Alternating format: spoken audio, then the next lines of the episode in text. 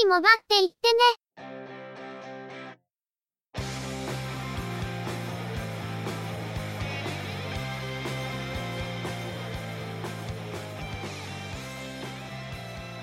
通信業界、モバイル、IT に関するニュースや話題を取り上げ、中の人が意見を述べたり、製品レビューまがいのことをしたり、様々な体験について、ご紹介していくポッドキャストです。ゆくもばのおしゃべりはすべて、合成音声によってお送りしています。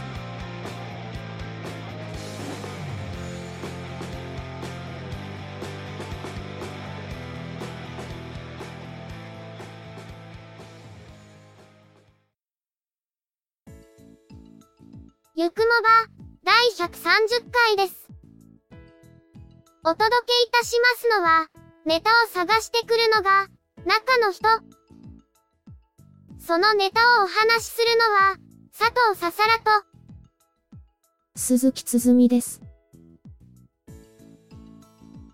ついに PSVR が発売されて、テレビでも VR についての注目が増している感じですね。VR を紹介する特集で、 Oculus Rift とか、HTC Vive が登場することも多いですね。そういえば、PSVR の発売記念イベントで会見をした、ソニーインタラクティブエンタテインメントジャパンアジアのプレジデント、盛田厚さんは、ソニーの創業者、盛田昭夫さんの甥にあたる方なんだそうです。さて、今回は、ブログの方にコメントをいただきましたのでご紹介です。コメントをいただいたのは、大変ご無沙汰をしていました、イトピンさんです。久しぶりに投稿します。この間に仕事を辞めて、次への準備のために Android アプリの開発を勉強したり、リクルート活動をしてますが、バッチリ聞いてますので頑張ってください。わかりやすいニュースをこれからもお願いします。コメントありがとうございます。中の人も、今の仕事に就く前に、Android アプリの開発を習いに行っていたことがありますが、結局全く関係ない職に就くことになってしまいました。当時、Android 2.3が出た頃だったでしょうか。さすがにその頃に学んだ知識は錆びついてしまっていますね。お忙しい日々を過ごされているようですけど、お聞きいただいているとのことで、大変ありがたいです。転職活動の成功をお祈りし。いや、お祈りは縁起悪いです。あ。転職活動の成功を願いながら、次のコメントをお待ちしていますね。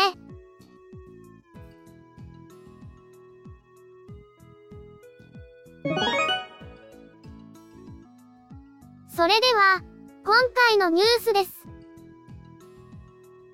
ソフトバンクと東京ガスは、ガスの消し忘れ管理サービス、マイ通報で、IoT 向けの通信規格、LTE カテゴリー1を活用する実証実験を開始しました。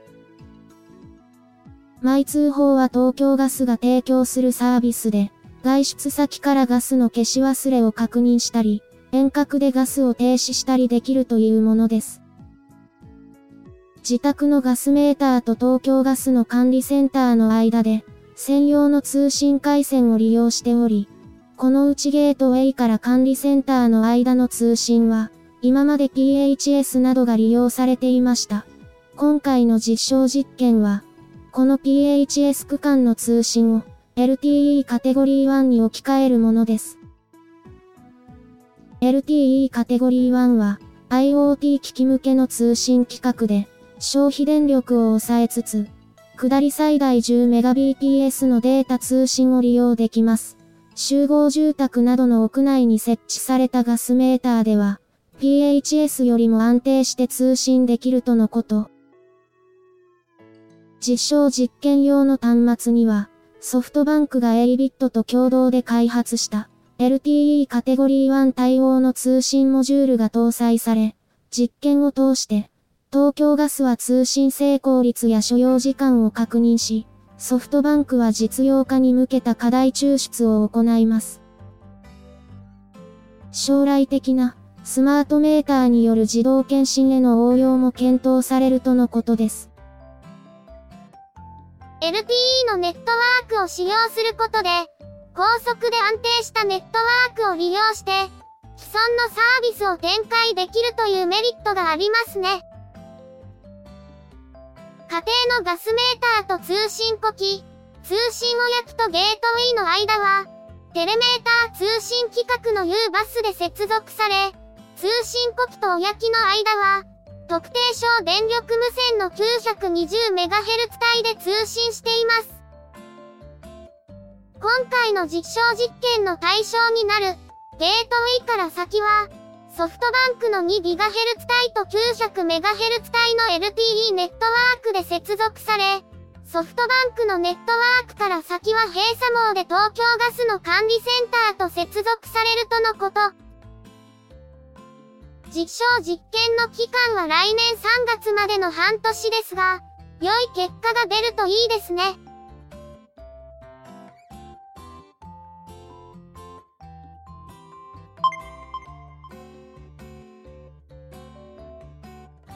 ソフトバンクは、2016年冬モデル、2017年春モデルの発表を行いました。ソニーモバイル製のエクスペリア XZ は、10月14日から予約受付が開始され、11月上旬以降に発売予定です。本体デザインは、側面がラウンドされ、持ちやすさを追求したもので、背面には、神戸製鋼のメタル素材、アルカレイドを採用しています。ディスプレイは5.2インチ、フル HD 解像度の TFT 液晶、CPU はスナップドラゴン820、2.2GHz のデュアルコアと 1.6GHz のデュアルコアで構成されるクワッドコア。メモリーは 3GB、ストレージは 32GB。アウトカメラは2300万画素。これまでと同じく広角 24mm の G レンズ、裏面照射型センサー、エクスモア RS4 モバイルなどを採用しますが、今回はレーザーオートフォーカスセンサーと RGBC、IR センサーを搭載します。レーザーオートフォーカスを採用することで、暗い場所でも赤外線の反射を利用して被写体までの距離を測定し、ピント合わせを素早く行えるほか、RGBC、IR センサーは、光源を特定して正確な色味になるよう調整できるとのこと。この他にマニュアルモードを搭載したり、手ブレ補正は、これまでの角度補正や回転ブレに加えて、X 軸と Y 軸のシフトブレを補正できるようになり、5軸手ブレ補正になっています。インカメラは1300万画素、3分の1型センサーになり、高感度撮影を実現したほか、広角 22mm のレンズで、グループでのセルフィー撮影でも使いやすいとのこと。USB Type-C 端子の採用に加え、キャップレス防水をサポート、モバイル通信は、3波キャリアアグリゲーションのほか、4x4 枚も、256QAM の利用などで、下り最大 350Mbps で通信できるとのこと。ボディカラーは、ミネラルブラック、プラチナ、フォレストブルー、ディープピンクの4色で、ディープピンクは、グローバルモデルにはないカラーとのことです。9月の EHA2016 で発表されていた、エクスペリア X シリーズのフラッグシップモデル、エクスペリア XZ が、日本ではソフトバンクから最初に発表されました。今回はカメラ性能の強化が興味深く、カメラの手ブレ補正は3軸から5軸にパワーアップ、さらに RGBC、IR センサーの採用で、色味の調整も良くなるようですから、エクスペリアで起こりがちな、めしまず写真の防止には期待したいところです。ソフトバンクが日本では初めて展開するという LTE アドバンスの技術である 256QAM についても、どれぐらいの効果が出るのか注目です。全日空と SB パートナーズは、毎月の通信の利用や ANA 便への搭乗でマイルが貯まる携帯電話サービス、ANA フォンを12月上旬から提供することを明らかにしました。ANA フォンは、毎月の利用量に応じてマイルが貯まるほか、ANA 便への搭乗でもボーナスマイルが加算される携帯電話サービスで、2年間で最大34,400マイルが貯まるとのこと。通信サービスは、ソフトバンクのネットワークを MVNO として提供する SB パートナーズが提供し、端末はソフトバンクの2016年冬モデルエクスペリア XZ を採用します。端末にはオリジナルのホーム画面、ライブ壁紙、世界時計ウィジェットなどがプリインストールされるとのこと。月々マイルとして、通信の利用で毎月最大600マイル、2年間で最大14,400マイルが付与されるとのことですが、料金プランによって異なるとのこと。ボーナスマイルは ANA 便への搭乗で加算され、料金プランに応じて、2年間で2回から5回の搭乗についてボーナスマイルの権利が付与されます。ANA の国内線、国際線について、区間距離に関わらず1区間の搭乗で4000マイルが付与され、最大5回で2万マイルになるとのこと。料金プランの構成は、ソフトバンクの料金プランに準じるようです。まさかの全日空の MVNO 参入です。しかもソフトバンクのネットワークで、端末はエクスペリアのフラッグシップモデルというのは、こちらも予想外です。ちなみに、アナフォンと呼ぶのは禁止です。おいやめろ。シャープからは、アクオス WX3 ミニが、2017年2月上旬以降に発売されます。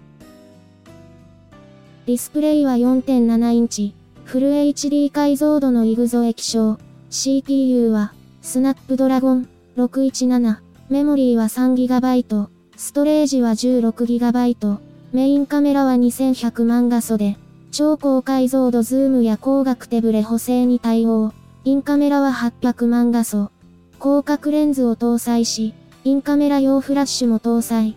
カメラのシャッター専用キーも搭載されます。 VoLTE 通話に対応。シャープ端末の特徴であるエモパーは5.0になりました。